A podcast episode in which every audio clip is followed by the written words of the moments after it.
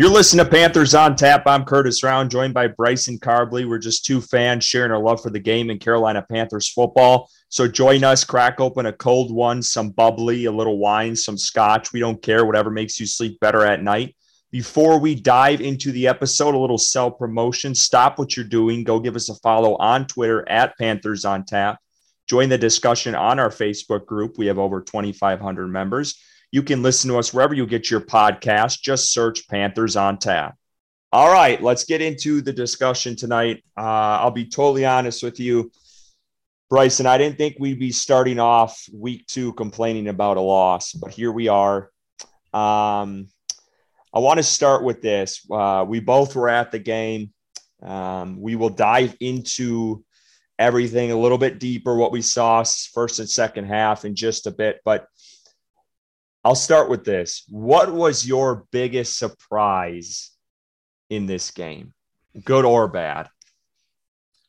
Um, I think to start the game, the offense being so putrid, bad, unorganized, I mean, just top to bottom, uh, was probably the biggest surprise to me because I thought it was going to look a little better than it did. Um, I mean, nothing looked good in the first half, offense or defense. And uh, I think that for the offense to kind of dig itself into a hole, 14 to nothing, and then eventually 20 to seven, um, really caught me off guard. Uh, I also was surprised with how much the corners struggled and the safety struggled um, to to cover in, in this game and um, allow Joby, Jacoby Brissett to complete as many passes as he did um, especially on third down, which is something the defense struggled with all day. So I don't think either of us were very surprised with their inability to stop the run. We've been preaching that this whole offseason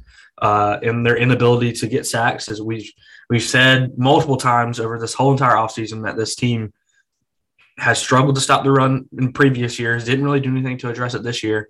So that was a major concern for us in that they need to add to this defensive end group because they're not going to get a lot of pressure.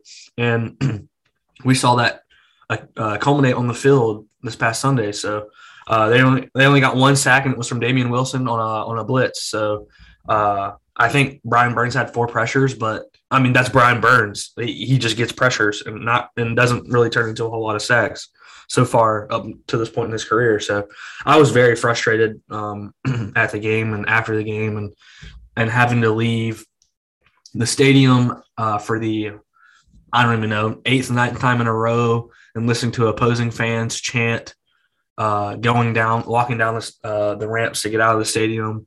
It's just so demoralizing as a fan when you spend so much time and money, um, and and really just really thought you know coming in starting the season with these with these high hopes and uh, and you're playing a backup quarterback, really, really thinking that, that you're going to come out with a W, and then uh, and then that game happens. So um, that's a that's a long answer to uh, the most. Yeah, you, you gave part. it all. You gave the whole kitchen sink. yeah, the, the, I'm just it, it's it's just all very frustrating. Um, but uh, the most surprising part to me, I think, was the offense to start the game. Uh, what is your opinion on that?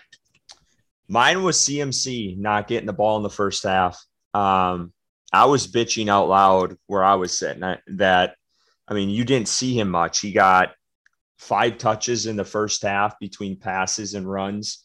Um, I get it. They don't want to rely on him so heavily. Uh, I, understand that. And that's kind of, it is, it is good to see the rotation there um, with D'Onta Foreman and Chuba Hubbard and stuff. But I definitely thought he would have been way more involved um, earlier on but after kind of watching the game back, I ended up watching the entire game back over the course of the last couple days, and I kind of understood some of that um, because of you know, and I think you mentioned this a little bit. Mayfield had a couple botch snaps. Uh, there was a couple penalties that drew him back, and they're in second and long, and that kind of changes up what you're going to call. But I definitely thought CMC should have touched the ball more in the first half, and there was success in the second half when he was more involved. So I almost felt like McAdoo was outsmarting himself there and trying to be, you know, at least just from a fan's perspective, you know, not what the Browns were expecting to come out kind of pass heavy. Um, I mean, they they use the excuse of what I just said of you know the situation and the the bot snaps and the penalties and stuff like that. But thought that was interesting. Um, but yeah, I would say that was definitely my biggest surprise. Offensively, um, obviously in the fourth quarter they played what we've seen in preseason. They looked they looked pretty good offensively in the fourth quarter. The first three quarters non-existent, and that was not something we saw in preseason. I think that's what shocked me the most was, you know, the offense with Baker in that short time frame in the what would have been the first and then the third preseason game. I mean, we saw pretty established long drives down the field. Even if they didn't score a touchdown, it was Baker hitting guys and you know quick plays and quick throws and decisive and moving the ball down the field that was there was none of that in the first half, which it just sucked because that's I didn't expect that. I mean, I I understood how good the Browns were defensively on the along the line, but I definitely thought things would have been differently offensively in this game. Um, and it took them way too long to get going, and that clearly was the outcome of the game because um, they just struggled for way too long defensively. Um, I will say this: I thought they played better after watching the game again. They struggled getting um, stopping the run, obviously, which we both, I mean, me and you have been saying that on this podcast for weeks that they were going to struggle run or uh, against the rush, uh, or I mean, against a, you know, a good two tandem back.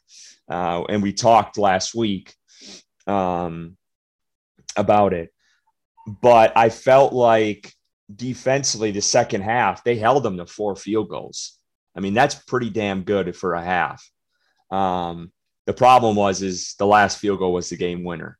So I felt like they did better adjusting in the second half, but again, there was there was some I don't know if it was rust with Jaycee Horn or what. He had a couple penalties.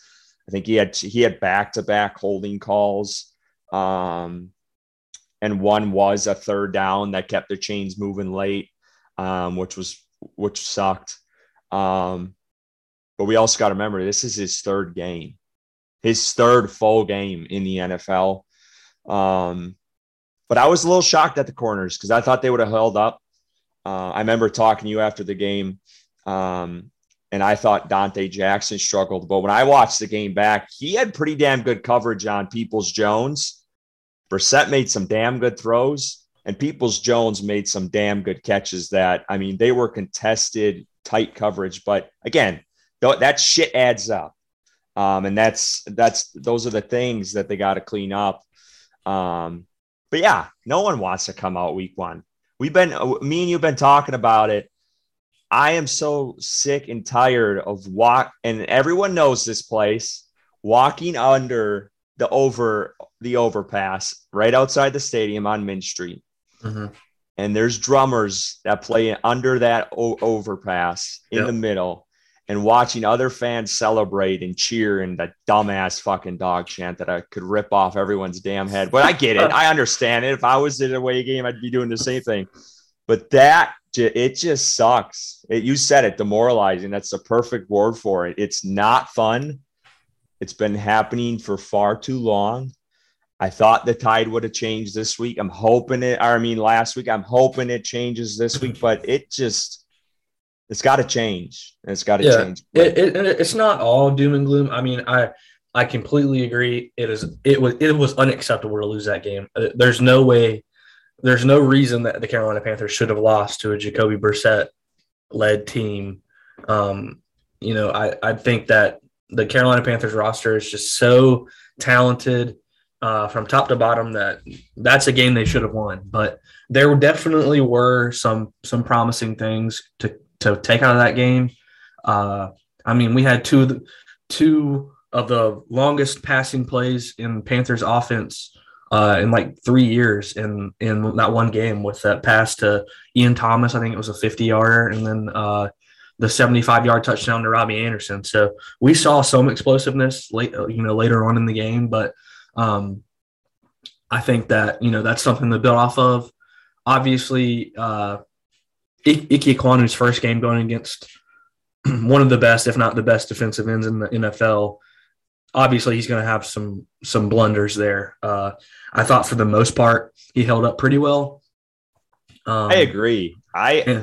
I mean I get it. He had those. He had a series. I think it was in the third quarter, third or early fourth quarter. He gave up back to back sacks. Yeah, um, from Garrett. But like overall, but, I felt like he played a decent game. I mean, I guess statistically, if you look at PFF, it looks like shit. But I thought for the most part, he did an all right job. and, and, one and one of those uh, sacks he gave up, Matt Rhule uh, said that um, that was not actually on him. Uh, it was supposed to be a, a three step drop. Baker was supposed to get the ball out, and if he would have got the ball out on time, it wouldn't have been a sack. So technically, Icky did what he had to do. He pushed uh, Myles to the outside, gave Baker time to do the three step to get the ball out, but Baker held on to it, and it was a stack. So um, obviously, you know, it, it, wasn't perfect by any means, but I think that Icky ha- definitely has something to build on as well from that game. Um, and then obviously the secondary, uh, there was the play where uh, CJ Henderson got beat in the end zone and he grabbed the player. It was going to be an interception anyways, but he grabbed him because, you know, he, he didn't know where he was uh, in, in relation to where the ball was with the player. But uh, when you look at it, it, it, it was a weird play um, I mean, not to to kind of take the blame off of CJ, but it really was a like the quarterback sprinted out to the right, and then uh, the wide receiver made like a kind of a cut to the left corner of the end zone. It was it was a weird play, and it really shouldn't have. Jacoby shouldn't have had that much time to throw, but um, when when your when your defensive line isn't getting a whole lot of pressure, it's going to put some stress on those corners, and that's what happened a lot in that game. So I'm hoping you know that they can address the the lack of pressure thereof and um, and obviously do something to. I'm so tired of them. I feel like they say this every year. We just got to get back to the basics. We just got to get back to the basics. We just got to get back to the basics. And they're already saying that this year, and it just gets it just gets on my nerves. It's just like these are professional. This is the highest level of football that you play in the whole entire world, and if you need to get back to the basics, there's something seriously going on. Like it's not just getting back to the basics; it's fundamental issues with the way that you're being coached. Uh, and and I just think that they either need to find players that can fit their system better, or just change up the the way that they're running that defensive front. But um, that's a whole nother tangent I don't want to even get into right now. But well, I mean, I will be honest, they they just they don't have a guy opposite Burns. They just don't. Like yeah. Marquis Haynes and YGM are, I'm, I'm sorry, but they're not starting caliber good defensive ends. They're they're not. I what I think they're trying to do this year is they patchwork that side so long that they're like this year, fuck it, let's see what these guys can do behind them. Because Marquis Haynes and YGM really never had the opportunity to actually just go out there and see if they can do it because they've always had a patchwork DN, a veteran come in. Yeah. And you're going to see that. I mean, it's they're they're non-existent uh, on that side, and that's frustrating. But on the flip side of that, Brian Burns, and I get it. I mean, he is hogtied, and I watched, I, I listened to Phil Snow's press conference today. He is going to be double teamed on every single third down this year. Everyone is going to slide protection his way. He's the best defensive end out there. Everyone knows it. It's no secret to other teams he has got to find a way to break through that shit and get to the QB. Besides the blitz, that is literally the only way they're going to get pressure because he is a he is a good talent. He's Pro Bowl caliber. He has the ceiling to get to the 14, 15 sacks. He has got to find a way to get through some of that shit. And he's got, I don't know if that's talking to other veteran DNs around the league to how do you get through double teams and shit, but he's got to find ways to get through that because that is literally the only way they're going to generate pressure. Yeah. Besides I, I, blitzing. Yeah, absolutely. And I, I think to um, to give Brian Burns a little credit, uh, not in the obviously getting pressure on the quarterback side of it, but in in run defense, I think he's improved uh, a lot uh, from last season. I saw a lot that he popped when I was at the game. Um, I didn't rewatch it, but I do want to. Um, I feel like he has improved a lot. When when when the run was stopped, at the line of scrimmage, it was Brian Burns get, getting the stop. It was Brian Burns tackling him. Um, so uh, to call somebody out that really needs to be called out because he has been a no-show ever since he's been drafted is Derrick Brown. Where is Derrick Brown at? I, I did not hear his name called once, um, or see him on, uh, make a play once on Sunday, stopping the run. Derrick Brown is a top 10 defensive tackle. He should be a difference maker on the field. He should be someone that offenses are, are terrified of, that they have to game plan around. And he's just not. He he gets bullied on the offensive line. Like there's I, I think I saw like three plays uh, that uh, Brown's Twitter had posted. I mean, Brian Burns got pancaked multiple times. It's just when, when you're that high of a draft pick and the, the team invests that much into you, You mean you Derrick have to Brown? start. You mean Derrick? Yeah, sorry. Yeah, sorry. D- Derrick Brown, um, not Brian Burns. Derrick Brown. Um, he got pancaked so many times. It's when, when the team invests that much into you, you have to start producing. And this is his third year, correct? Uh, Derrick Brown's third year. Um, Yeah, he was drafted Matt Rhule's first year. Yeah, so three. so where are you, Derrick Brown? We like we we literally need you. like it, it is. I want to give a I want to give a guy a shout out on the D line um, because this guy gets a lot of shit, and a lot of Temple and former Baylor players get a lot of shit because Matt Rule and their ties. But Bravion Roy's tackle, the diving tackle on Jacoby Brissett in the game, it was in the fourth quarter, I Yep. believe. The diving tackle Mhm. that saved them later in the game um, from Br- the Browns getting a first down. So hats off to him because he is a big ass dude and Yep. he chased down Brissett and Dove and got the tackle. He still got a gain out of it, but it held them um, behind the stick. So I just wanted to give him a little shout out because that was a hell of a fucking play. It was. yeah, yeah, that was. I, I do rem- distinctly remember that play, um, and I was I was surprised to see Big ninety three out there. But defensively, again, and this kind of goes back to last year, is they struggled to create turnovers. And you mentioned it a little bit already, but they had chances at two interceptions in the game. The one that Woods picked off that Henderson had the PI on. And then also Hartsfield had that one where he dropped. It was like a weird tight end out route. Um, and he turned around kind of at the last minute. If he turned around quicker, it would have been a pick. So again, those are the things that if they convert on, I mean, that's huge. There was several plays. I don't know if you saw this one. It was late in the game, and I thought this was interesting. They did this. I saw someone pointed this out on Twitter too. Um, but late in the game, they sent Jaycee Horn on a lot of blitz. They they sent Jaycee Horn. I think it was the last drive. They sent Jaycee Horn on two cornerback blitzes on back to back plays, which I like him in coverage more than Yeah. other guys. So I thought that was interesting. But on one of the plays that he blitzed on, I mean, he was literally like a fucking an inch from tipping the pass off of Brissett's hands when he threw it, like a fucking inch. It was so close. Um, and that, I mean, that could have that could have made a difference. So that's the shit like that. Like last year, they talked about, yeah, we're this close to it. Like they got to start making that shit now. That Yeah. that's got to happen now for them to see this, um, see this ship turn around and start collecting some wins in a row here. Um, we've been saying a lot of negative shit. I do want to say, going back uh, offensively, the Panthers finally have a quarterback that can win you football games. Baker Mayfield won the game for the Panthers. The defense lost it. Like he went and brought this team back 17 points, I believe it was in the fourth quarter, Yeah, put them ahead. They should have closed that game out. They finally have a QB that can do that. Sam Darnold, I don't think would have done that. I think we could all agree on that. Baker Mayfield, I think, proved in that first game he has he has the grit, he's got the leadership that he can win you football games, which is good to see. And I hope I hope that win comes this week. But like that that was promising to me.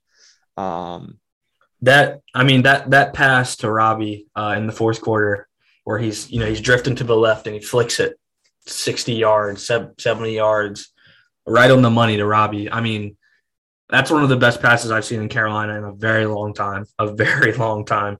And uh, to, I think it was like with like six or seven minutes left, and uh, I was sitting there, you know, in my seat, and I was just like, man, I, the Panthers have to score quick uh, to have a chance here and, and get a stop. And you know, I, I I was like just running through so many scenarios in my head, and not once did I think that Baker Mayfield was going to hit Robbie Anderson for a 75 yard touchdown. And um, when it happened, I was in shock. I really was, but it, it was awesome. Um, it really was, and I, and that that is another thing that I think you know you you come away um, with feeling exactly the way that you that you said is that we have a quarterback that can win us games.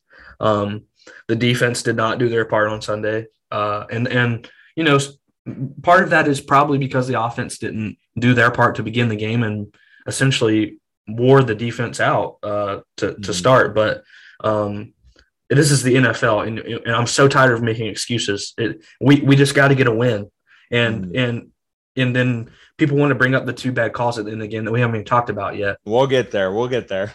So yeah, uh, yeah. I, I okay. I, I, I want to talk about it. So so go ahead.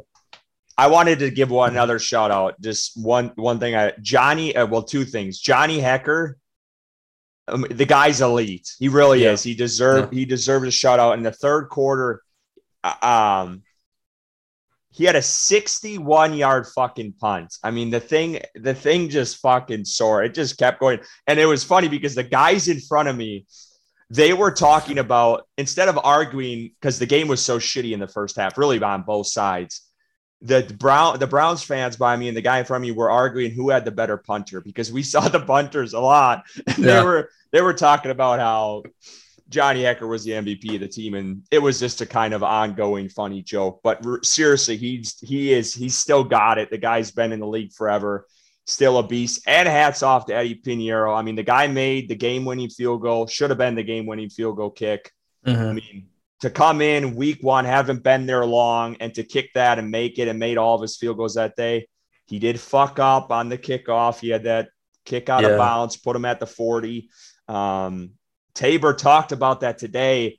Eddie seems like he's got an issue with that. He said in Chicago, Eddie made a really good kick. I, I don't know if it was a game winner, but he got really excited. And then on the kickoff, he kicked out of bounds. So I think it's something where he just gets so fucking amped up after getting a kick, he kicks it out of bounds. So that's something they, Tabor said they need to work on a little bit. But did you see his emotion after making the kick? He was lit. Oh, yeah. He was uh, fired up. I, yeah. You, you really don't see a lot of kickers with that much emotion. But yeah, I mean, that, that makes sense that he just gets so hyped up after he's just like, he just wants to uncork it on the kickoff and it just goes out of bounds. But if if that's the worst, uh, you know, that was the worst thing he did on Sunday, I'll take that. I will take that. He made the like you said, he made the field goal um, that put us up, that should us won, won us the game. He made all his PATs. Um, I will take a kick out of bounds um, if I have to. So. And then let's talk about the refs because that was the other factor. Um, I'll let you go first. Well, I I was just gonna to like for me, I yes, the, the calls were bad. Uh, sure. Um, the the pass interference or the the roughing the passer. Um, you know, on the replay, you can see Brian Burns making slight contact with uh, Brissett's head uh, with I think it was Brian Burns' face mask. Um, and probably most of the time that that's not going to be flagged, but it was. So so be it. The fake spike was was an obvious miscall. Uh, they even said that it, you know, when they picked up the flag that it was a fake spike when the ref said that.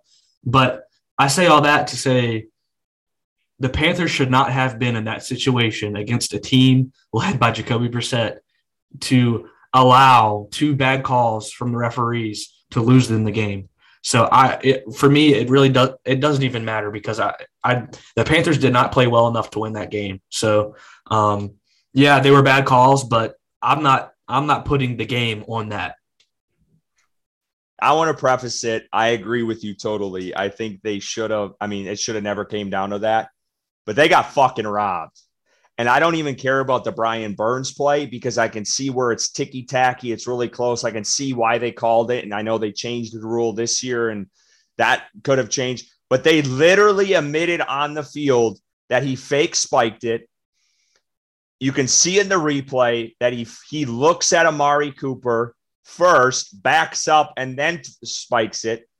In the NFL, that's a 10 second runoff, which would have put them at about three to four seconds left in the game and would have backed them up 10 yards for a six, eight yard field goal. We know this kicker has made a 70 yarder in preseason, not in the game, but on in warmups. So he could have had the leg, but that would have changed a lot of shit. And they also went to had a timeout. So they did get fucked on that. I get it. It shouldn't have come down to that, but the Panthers mounted a comeback that deserves some credit. And that should have put this into a whole entirely different situation. And they um, ultimately might have won the fucking game off of it. Um, so, Mike Florio, you're a piece of shit. And I know you'll probably never hear this, but for him to come out and then say Matt Rhule was wrong about it and then write this hit piece basically about him and then retracted a day later. Watch this shit and know what you're talking about. He, t- he said he talked to NFL guys and a b- bunch of shit. He didn't fucking see the play. So he ran an article that gets blasted out to everyone and everyone sees it. And then he doesn't know what the fuck he's talking about. He was fucking wrong. Watched a replay. They got robbed. It could have ultimately changed the game. I get it. They should have kicked the Browns' ass. I totally understand. I get that but that was a bullshit call. And honestly, I don't think they even, I don't think the media talked about it enough because you put that on the Chiefs, the Chargers, the Packers, the Eagles, any other fucking team in this league, that would have been the number one fucking headline the rest of the day on ESPN. Panthers never get it because they always lose. And that is, I understand that. But that was a bullshit call. And I, I didn't even talk about it enough because I didn't understand it. I saw them throw the flag then I was confused at why they threw the flag and then they picked it up. And that just pissed me off because I wanted them to get a fucking flag. So yeah. I, I honestly didn't know what it was, what was going on when that happened, like at the game, because again, you, you don't see as much as you do on TV, but I just needed to go on a rant about that. Again, the game shouldn't have been that close. They should have won this game handily. Mm-hmm. Um, but for them to mount a comeback and then get fucked like that, I was just a little bit sour. Yeah, I mean, you you have every right to be. I mean, it's it's unacceptable. I mean, I think refing around the league has just been rough to start. I mean, all around the league for week one and, and in preseason, it's not been great so far. So, uh, I I was actually listening to the radio this morning. Um, Pro uh, PFF is actually doing referee grades now, so they they will grade the ref and and I love it. yeah, and they uh, the referee association or whatever they got going on over there uh, do not like it at all because they don't want that information to be public on how refs do per game. Um, the uh, Shawn Hochuli, Ed Hochuli's uh, son, it, throws the most flags um, uh, by any other ref in the NFL. So if we get Shawn Hochuli, just be, be expecting a lot of flags. Well, and the crew they had Sunday, that's a newer crew. Like the head guy is newer. That guy's been around like maybe two or three years now, but he's one of the newer ones. You don't see him in the playoffs, and there's a fucking reason for it. So yeah, clearly. well, we got some guests coming up here. Um, we're just kind of waiting on them to get in here. So we're just we're going to pause things here for a bit. And then once they jump in, we will preview the game this weekend. Giants on the opposite side of things, coming off of a big win over Tennessee Titans. Titans had a game winning field goal on the line, could have been similar situation to the Panthers. And the Titans missed what a 42, 46 yarder, I think it was. Should have went in, bounced off the post and Brian Daboll uh, looks like a hero week one in his first game of the season. So we got some Giants podcasters coming up with us here in a little bit. So stay tuned for that. We'll be right back.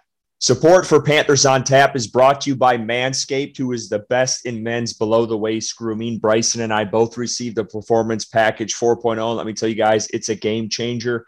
Inside this package, we both received the Lawnmower 4.0 trimmer, Weed Whacker ear and nose hair trimmer, the Crop Preserver ball deodorant, Crop Reviver toner, Performance boxer briefs, and a travel bag to hold all of your goodies. Look, the other guy's stuff is like the Panthers in the first three quarters of the game.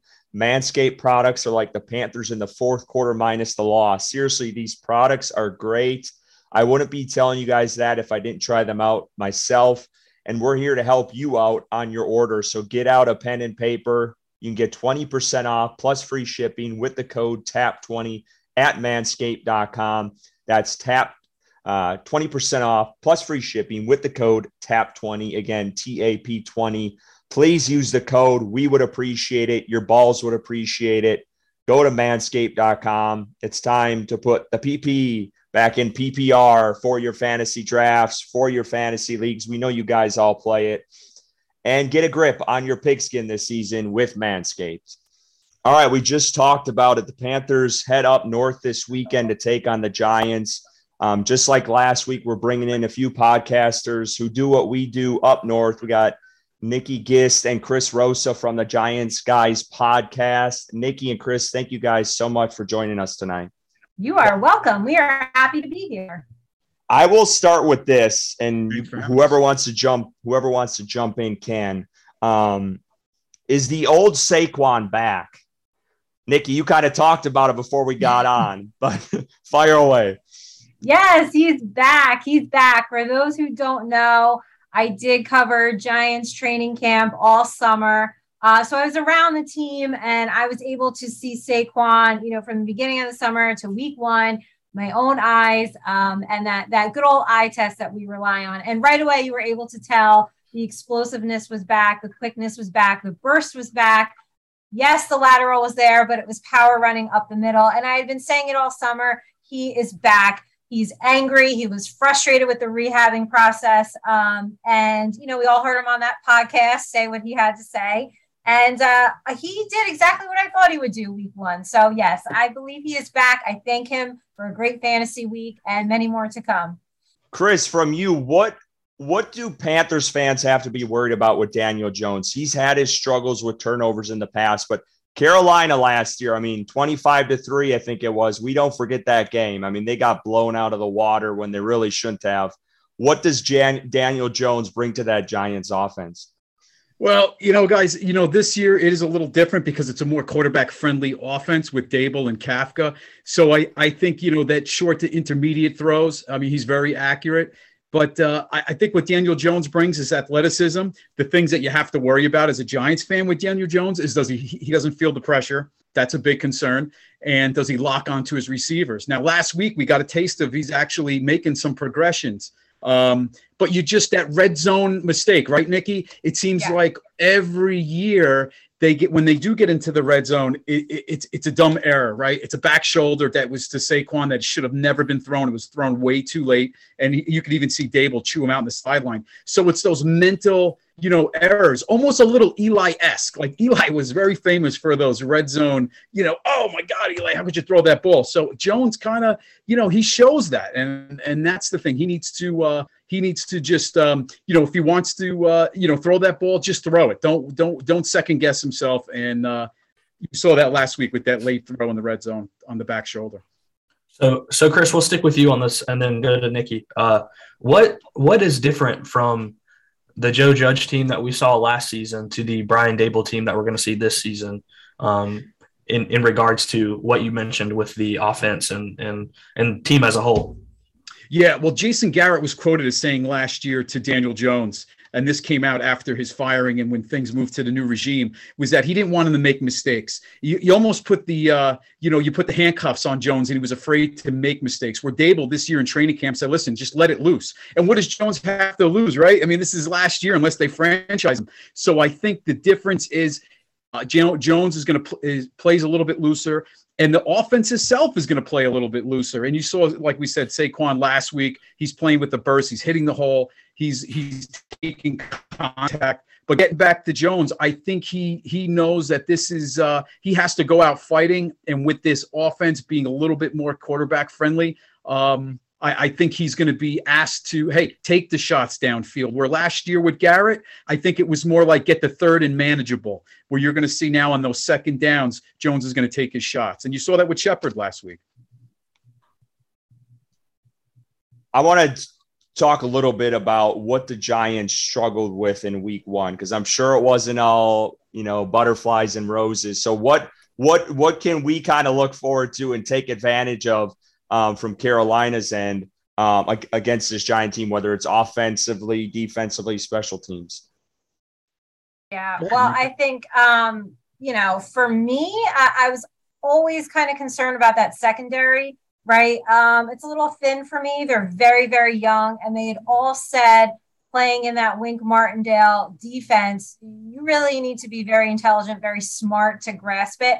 And we know we've all watched Wink's career. He's got the guys all over the field. So that does concern me a little bit. Um, you know, the, the deep threat, right? I know the Titans didn't go deep, but you know, Baker Mayfield to Robbie Anderson, that would concern me. Like a deep threat there would concern me uh, very much. So um, I think for the Giants, like let's work on that. Let's um, I'd like to see some more of our wide receivers get involved and our tight end. Uh, some of them went missing. Um, but I think for me, it's it's the the deep threat of of you know Baker Mayfield, Robbie Anderson that would concern me the most for this week. Now we we kind of both for both teams. We had we we drafted Ike Ekwonu. You guys got Evan Neal. Ike Ekwonu faced Myles Garrett all day week one. It was a tough matchup. He gave up two sacks. He could maybe say one. Um, but what have you guys seen from Evan Neal um, in that first matchup week one? I'm just kind of curious to see how he's doing because we're curious. I mean, that could have been a Carolina pick too. So, Dick, you want me to go or? Oh yeah, no. yeah. So um, getting back to Ekwonu, you know, he almost looks a little bit like Andrew Thomas. You know, Andrew Thomas went through those same growing pains, and Ekwonu's going to be fine. You know, he, that was his first real game, real action, and geez, he's up against Myles Garrett. So, you know, we saw Thomas go through those same growing pains. So I think Ekwonu's going to be fine. It is good though that the Giants are getting him earlier, uh, you know, in the season because I think halfway through the season, just like Andrew Thomas, you know, Ekwonu will get his feet under him, and he's going to play, you know, a heck of a lot better than he did that first week.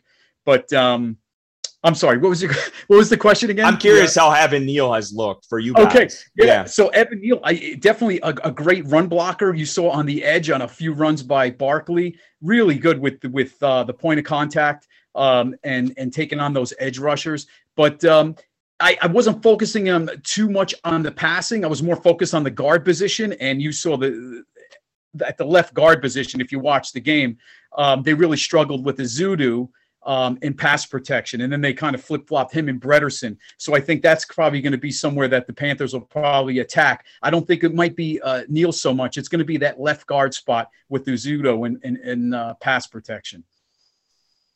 Biggest surprise from the Giants was it Brian Daboll going for it on two point conversion? What was what was something you're like, wow, you didn't expect in that week one game? You know, I think it was just for me and probably a lot of Giants fans, it was seeing the aggressiveness, right? Because we haven't seen that in a very, very, very long time. And when he was like, you know, he's getting ready to go for two, and I'm like, come on, go for it. Just go for it, right? And he said, he told the media, like, that was the spot we were doing it. We're going for the win. We're playing for the win. We're going to be aggressive. And, you know, I like it. Make the aggressive call in the right spot. You know, if that's any other coach, you're probably, you know, trying to take the points. What is that really doing for you? So for me personally, I just, it was nice to see some aggressive play calling. Yeah, and and just going off of what Nikki said, that was surprising, and also the fact the Giants' middle linebackers, you know, they're they're not the best, they're not really, uh, you know, a deep a deep unit, especially after looking at leaving uh, Blake Martinez had left. But to stop, uh, you know, Henry and keep him under 100 yards was definitely, uh, you know, definitely, uh, I think a surprise. And um, yeah, I, I was very surprised at at uh, Henry being held under 100 yards and actually, I think his longest run might have been like eight eight yards. So yeah, wow. definitely definitely good job by the linebacker unit. However, I see the Panthers attacking that linebacker unit in pass coverage, especially McCaffrey. It's almost yeah. going to be like a, uh, an image of uh, Barkley McCaffrey back and forth attacking those linebackers. So I see the Giants in a lot of nickel, a lot of big nickel because uh, McCaffrey will run crazy on those linebackers. They can't cover. Tay Carter and uh, Calitro um, are okay, but they're not not good in coverage. Well, so, yeah, go ahead, Bryson. I, I was just going to ask, uh, and, and, both of you guys can answer. Uh, how, how, are the Giants looking health wise? I know I, I, saw a couple names. I think Kadarius Toney popped back up on the injury report today. I thought I saw, and then a, a corner maybe. Um, but uh, overall, how are you? How'd you guys come out of Week One health wise? I think we did pretty good. Let me see. I briefly, like, I put notables down for my game preview. I think Wan'Dale, he did not practice. Uh, Feliciano was limited, Azeez limited, Kayvon limited. So um, I did not see Kadarius Toney pop back on, but I did look at the injury report a few hours ago. So I'm sure he's probably back on there. So I think Chris, correct me if I'm wrong. I think there is nothing new. We're just kind of still dealing with the same guys yeah, over and over again. You're spot on, Nikki. The only thing that came up, uh, you know, later on today was uh, Toney, which is kind of ridiculous. Uh, he played seven snaps and he has that nagging hamstring going back to preseason, which is it's never going to end. Um, Aaron Robinson, he had um, um, appendectomy surgery, so he's going to be out. So now we're already you know weak on that other corner spot across from Adoree'. So now you're looking at Cor'Dale Flott, who's a rookie. You're looking at uh, maybe um, Fabian Moreau, who's been a journeyman that the Giants signed right before right before the season started, played with Atlanta last year. He's average. So, boy, I'll tell you what, Panthers attacking, um, you know, those second and third corners, um, especially in the nickel. Now you're gonna might have to bring that nickel, which is Cor'Dale Flott, over to the other side. You know, now you're going deep into a depth chart that's very thin. So, yeah, I could I could see uh, I could see the Panthers attacking that. Mm-hmm. And Ezeudu, Ezeudu's hurt. Um, excuse me, not Ezeudu. Um, Bredeson, the center, he has a uh, excuse me, not Bredeson, uh, Feliciano. He has a lower leg injury. So if that happens, you'd have to move Bredeson to center, and Ezeudu would then be uh, at left guard, split in time with Devery Hamilton. So now, once again, you're getting deep into a depth chart that's kind of thin. Well, I'm loving what I'm hearing so far. no, I'm just kidding. But Kayvon, let's talk about him because I saw the ESPN article out today that he's kind of feeling confident he might make his debut this week. What are your guys' sense just from your perspective, do you think he's going to play this weekend, or is it kind of far stretched here? I I don't know. I so they had originally said one to three weeks. Uh, I would probably edge to maybe one more week. I, I think just because he's he was limited today. I, I I'm not sure that he's going to be ready, and I would imagine probably I don't know. I would think maybe one more week. I personally would want that, right? Like, let's just wait at this point and make sure he's really healthy. Well, let's let's we'll do it. We'll do a couple more questions here. Um, and Bryson, I'll ask you this one too. Um, if you had to pick a player or a position group, who is going to be the difference maker in this game this weekend? Um, well, I, I think for for us, obviously, uh, I'm, I don't know if, if, if, you guys saw or not, but uh, against the Browns, you know, we, we lost to a J- Jacoby Brissett led team.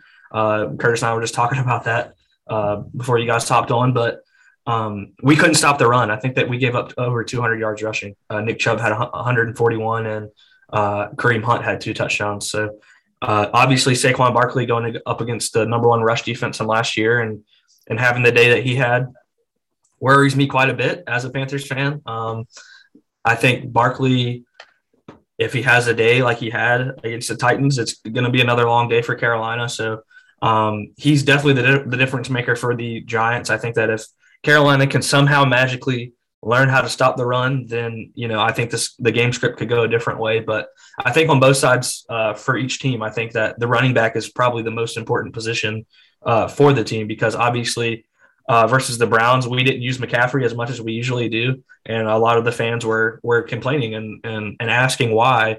But uh, if if they do involve McCaffrey and he is successful, then the offense will will open up more and hopefully not struggle from from out out of the gate like they did against the Browns. So those would be my two players to watch for. Yeah, I'd go with I'd go with Baker Mayfield. Um, that offense struggled, and he had four botched snaps Three of them were his fault. Uh, he had four or five tip passes. Um, if that offense got rolling in the first half, which it was non-existent um, in those first two quarters, and really the third quarter, I think that game would have been a way different story, even if they gave up 200 yards rushing. To be totally honest, I mean they they had a chance. I mean they pretty much should have won that game. They had about a minute left, and they were up um, with a 17 point fourth quarter. So again, I'll, i I said last week if they hold the Browns to 150 yards, I think they win the game. If they can hold, if they can hold Saquon uh, to 150 or lower, I still think they got a pretty good shot at winning this thing. But it's gonna it's gonna go on Baker. He had the costly interception um, on their side of the field last week that led to points for the Browns. Um, I think if he can control the ball and play like he did in preseason and play like he did in the fourth quarter last week, it's going to lead to success for this team. What about you guys? Yeah, you know, as a Giant fan, I know what Baker Mayfield Baker Mayfield can do. I mean, he's only been with the team for a few months, right? I mean, he came in yeah. late. Um, there was his first, you know, obviously real game, but um, you could see in the second half how he started feeling a little bit more comfortable and things started to click a little bit more. And I keep thinking about that Brian Burns play, right? The personal foul. I mean, that was such a horrible call that really just, you know, those 15 yards killed him. I think the Panthers win that game if not for that call, uh, that that horrible call on Brian Burns for the personal foul. So I, I think the second half you saw a little bit of difference in the Carolina team, almost like the Giants, right? The second half you saw them started started to uh, kick it in a little bit. So I think these teams are very mirror imaging themselves um, uh, in terms of the running backs, uh, in terms of the quarterbacks, both out to prove something. Uh, the one thing I will say is the receivers are much better on Carolina with DJ Moore and, and Anderson compared to the Titans. So Giants do have their work cut out for them. I think the Panthers stock the bo- stack the box and put that single high safety and really dare Jones to beat them. And I think they're going to do whatever they can do to stop. Uh, I think Phil Snow, right? Phil Snow will do yep. everything he can to stop Barkley.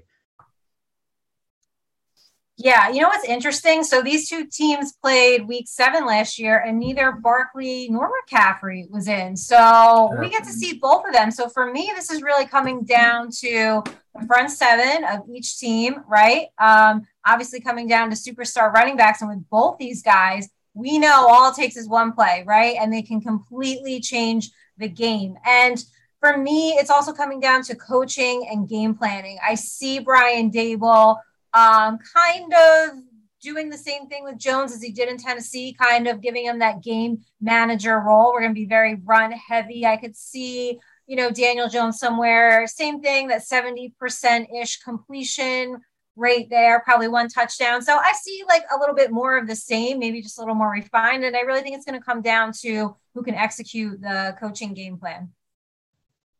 Yeah, and Daniel Jones, I, I think it was la- the last game last year was I mean, he was pivotal in the run game. He ripped off a couple big third down runs. I think he had like a 20 some yard. He might have had more than that, but Carolina struggled with containing him. And I think mm-hmm. that's going to be huge on Sunday. And he is very underrated running the football. he, he, yeah, he great point. And the play action is going to be huge for Jones. If Barkley can get any semblance of a running game, the Giants do that. I think that play action comes into play, and Jones really has a nice, uh, does a great job in play action. And I think that will open things up if that if they can get that running game going. So I, I hope the running game uh, can get going and then use that play action to now. Uh, you know, hit the receivers downfield and maybe get the tight end, like Nikki said, worked in a little bit more because I think the tight end is very under the radar at this point because um, you know we're, we're going with a rookie with uh, with a fourth rounder in Bellinger. Well, why don't we end on this predictions? Uh, I'll let you guys go first. Who do you think wins? Give us a score. Um, yeah, we'll go from there. Uh, I can't believe it, but I think I, I think I'm gonna say the Giants are gonna go to two and zero. Oh. I don't even know Chris, when's the last time that happened? I don't know. I'm so battered. It might have been 2016. Might have been traumatized. yeah, it's. uh I think so. I, I don't think this is like um, a high scoring affair. You know, I don't think we're in the 30s. We're probably somewhere like 2023, I think. Um, but I think what was the line? The line is two. I think it's two, two and a half. Yeah. Two, I think it's two, two and, and a half. half. I think it's two yeah. and a half. I don't know. I might like the Giants to cover that too. So I'm going to at least go and say the Giants move to 2 and 0. Yeah. Um, this is going to be a tight game. I'm giving the edge to the Giants only because uh, it's a, they're playing home. Um, I, I, I, think uh, they will. I think Jones is going to surprise this week. He was 18 for 21 last week or 17 for 21. I, I think he's going to have to, uh, you know, it's going to have to open up for him a little bit this game. He's going to have to throw, and I think he'll do all right. Um, I am going with the Giants. I'm not saying they're going to be a playoff team, but I see a 26 to 24. Um, but I do. I, I, could just picture now the Panthers are coming down the field for for a late game field goal, and maybe the uh, Wink Martindale sends uh, you know sends a couple guys off the edge, and then they they they end the game uh, maybe on a, on a sack or something. But I think 20, I'm going to say 26 24 because the Giants are home. Well, uh, Chris, I, I can see our old friend Graham Gano hitting a game-winning field goal against us. So is he playing? Is he is he there still? He's very good. Yes. Yeah. Um, so yeah, uh, the flip side is Bryson. He'll miss the one that we yeah, need him. To yeah, he'll miss that one. Yeah. They yarder with you guys, but he'll miss the 41 yarder with us. Just you yes. know, that's just how. that's how it goes in Giants land over here. I hope not. I hope no, uh, uh, against Carolina, uh, kickers don't miss anything. So, um, yeah, I, am very scared uh, of Saquon Barkley. Uh, I'm I'm worried uh, because you know we go from Nick Chubb to Saquon Barkley for one of the worst rush defenses in the league, in my opinion. So, um, I think that the Giants will run the ball, and it's going to be a low scoring game. Um, well, if the offense can can get their feet and and and pound it early, then then maybe the Panthers have a chance. But I do think that the Giants will, will win the game. Um, I I would say maybe like 21-17 Giants. I'm the only hopeful one here. and I I mean I predicted a, a, blowout last week, but that didn't happen. Uh, I think it's going to be close. Uh, the Browns game was close. There's no way this one's going to be a blowout. So I'm, I'm going to say 24 20. Again, I think Baker, this offense gets going earlier, um, not the fourth quarter like last game. And I still think if I, I still think Saquon can have a pretty damn good day versus Carolina and they still can win this game. But I do think they're going to need a turnover from Daniel Jones. They got to get him to throw a pick. They couldn't get one last game on Brissett, and that killed them. So I think they're going to have to create at least one turnover in this game from Jones. And Mayfield's got to play well, but I still think they can squeak it out. Um, and I mean, time's running out. Matt Rhule's got to start getting some wins mm-hmm. here. It's going to start looking even more ugly. But I just want to thank Nikki and Chris again. Thank you guys so much for taking your time to preview this matchup. Go check out their podcast, The Giant Guys. You can find it anywhere you listen to your podcast. And again, thank you guys so much I know it's Thursday night. There's a big ass game going on right now that I want to watch, and I don't want to keep you long. But thank good. you. Thank you. Thank you for thank having you us. Thank you. I hope Carolina kicks their ass and puts out a statement. Get this damn win. We're tired of losses. Win the damn game. I don't care how many times people touch the ball. I know how many. I don't care about the RPOs in the fourth quarter, the play calling. Just get a fucking win. That's all do we want. It takes. Do I don't know how hard it takes. Win the damn game. We want to thank everyone for listening to the Panthers on Tap podcast. You can catch all of our episodes every single week wherever you get your podcast. Go give us a follow on Twitter at Panthers on Tap for all your analysis and breaking news. Again, don't forget we are um, supported by Manscaped. Please use our code. Again, you can get 20% off plus free shipping. It is TAP20. Go to Manscaped, manscaped.com Use that on any product you want. We would truly appreciate it. And as always,